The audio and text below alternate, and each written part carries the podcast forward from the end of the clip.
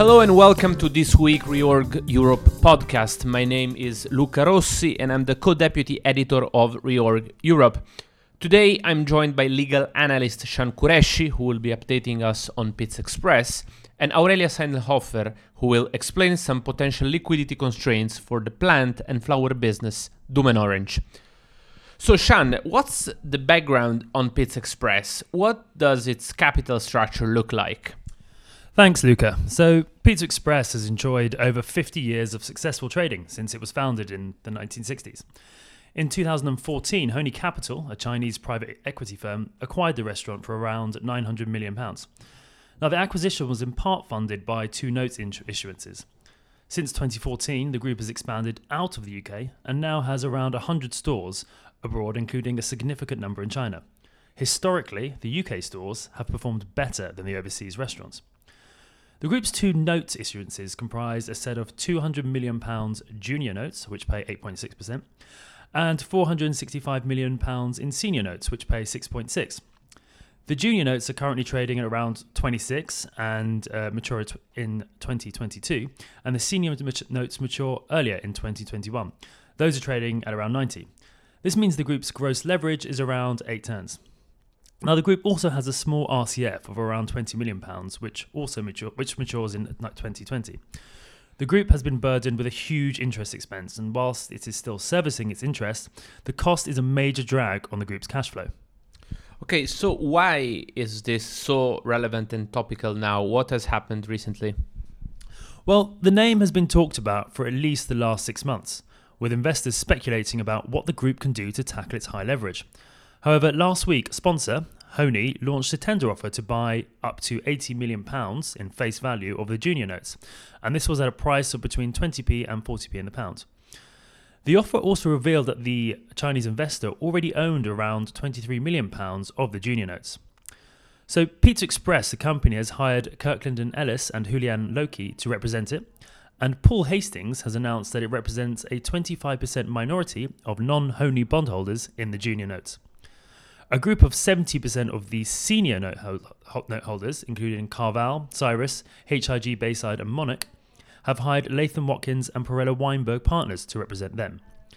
So it appears that the key parties are getting ready to negotiate a restructuring in the near future, although no formal discussions have taken place yet, and the company has not yet asked for any new money its, from its bondholders. So, what do you think uh, Hony Strategies is here with the tender offer, and what are the noteholder groups looking to achieve? It's it's hard to tell exactly. The tender offer gives a lot of control to Hony, which appears to be able to amend it, revoke it, or remove it at its own discretion. Now, if Hony is successful in buying up 80 million pounds of the junior notes, that will take its holdings in the junior notes issuance to over 50%. Further, it would have picked up the notes at quite a cheap price, and they are still paying a high yield. Now, obviously, building up a stake in the junior notes strengthens Hony's negotiation power, negotiation power in any restructuring. However, it is worth noting that the junior notes are likely to be underwater in a liquidation valuation. But that does mean that they may be, therefore, lined up to receive equity in the company in certain restructuring scenarios.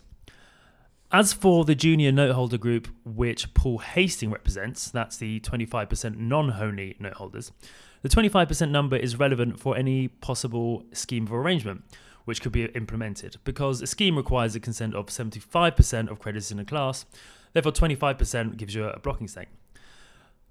On the other hand, those 25% working together as a collective group against Hony is likely to provide them with a better outcome for, for the note holders if they wanted to negotiate a higher sale price for their notes or get a generally better outcome in a restructuring.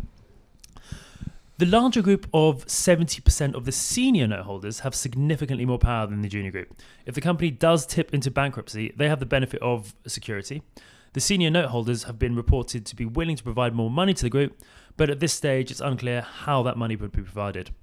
Okay, that's interesting. So, how do you think this could play out? I mean, is the group definitely heading towards a restructuring? And if so, when? Well, the biggest issue facing the group at the moment is the impending August 2021 maturity of the 465 million pound senior notes. If those notes are not refinanced, the group will go into insolvency. And so, in this in mind, it looks like there will be a restructuring of some sort in the next six months. Now, what is harder to predict is what that restructuring will look like. Hony clearly does not want to give up its shareholding in the group, and it does not want that shareholding diluted by any equitization of the junior notes. By offering to buy up junior notes, it could be attempting to resist this. The senior note holders may be well willing to swallow and amend and extend, or to allow their notes to be traded for PIK notes with a later maturity. But this will obviously need to be done hand in hand with an amendment or equitization of the junior notes. In any event, the implementation of a restructuring, to the extent that it is non consensual, will probably be implemented by way of an English law scheme arrangement. So, schemes of arrangement uh, require the consent of at least 75% in each class of creditors to pass, and they can be used to amend terms, amount, and tenure of notes. So, if a group does approach a scheme of arrangement, class composition and blocking groups of over 25% will be key. Okay, thanks, Sean. Aurelia, let's look at some leverage loans now. Some investors have flagged tightening liquidity at Dümmen Orange. Can you tell us a bit more about the business? Hi, Luca. Yes, sure. Uh, Dümmen Orange is a Dutch plant and flower business. The company develops flower varieties for which it sometimes owns the intellectual property. It also produces cuttings, which are supplied to growers globally. There are a lot of smaller companies in this business, and with Dümmen Orange being one of the largest, it's hard for analysts to find comps. So, what are the problems of the group at the moment? Well, so the company's 235 million term loan B has been quoted in the high 60s recently. The company has had problems with infected cuttings on several occasions over the past few months, and competition has also negatively impacted results. The company's reported EBITDA was about 45.5 million for the group's financial year, which ends in September, compared with 50 million a year earlier. And the company's leverage is, in the view of most analysts, very high at almost 10 times. So the company has made a number of acquisitions after the sponsor BC Partners acquired a majority stake in the business in 2015. And some investors say some of the integrations did not go as smoothly as was hoped for, and some synergies were or sometimes are slow to come through. Our understanding is that the company and its sponsor differ on this point, though. Another issue analysts have highlighted about this company is that reporting included a lot of adjustments and one off impacts on the EBITDA, and some of which analysts say are more of a regular impact, uh, like the issue with the infected cuttings I mentioned earlier. Recently, though, um, analysts have told us that this has improved, which is good, of course.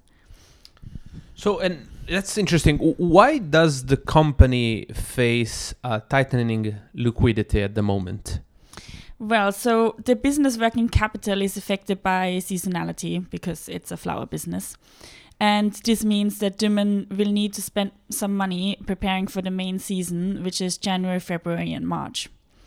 However, the company's liquidity is somewhat constrained by a springing leverage covenant set at 7.3 times. And uh, this comes into effect when the RCF is drawn at 35%. Now, the RCF is not drawn to this extent at the moment. But um, as we said, if the company needs more money, then you know they they might um, be in breach of this covenant. So, what does the company and uh, its lenders want to do to solve the problem? Uh, at this point, we actually don't know what the liquidity situation is exactly like, and the lenders are waiting for a meeting at the end of the month to get a bit more information on that.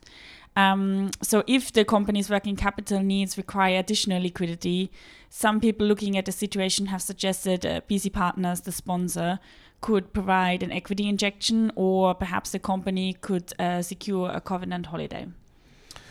Okay, let's see what happens. Thanks, Aurelia, and thanks everyone for listening to our podcast. We will be back in two weeks' time. Ciao.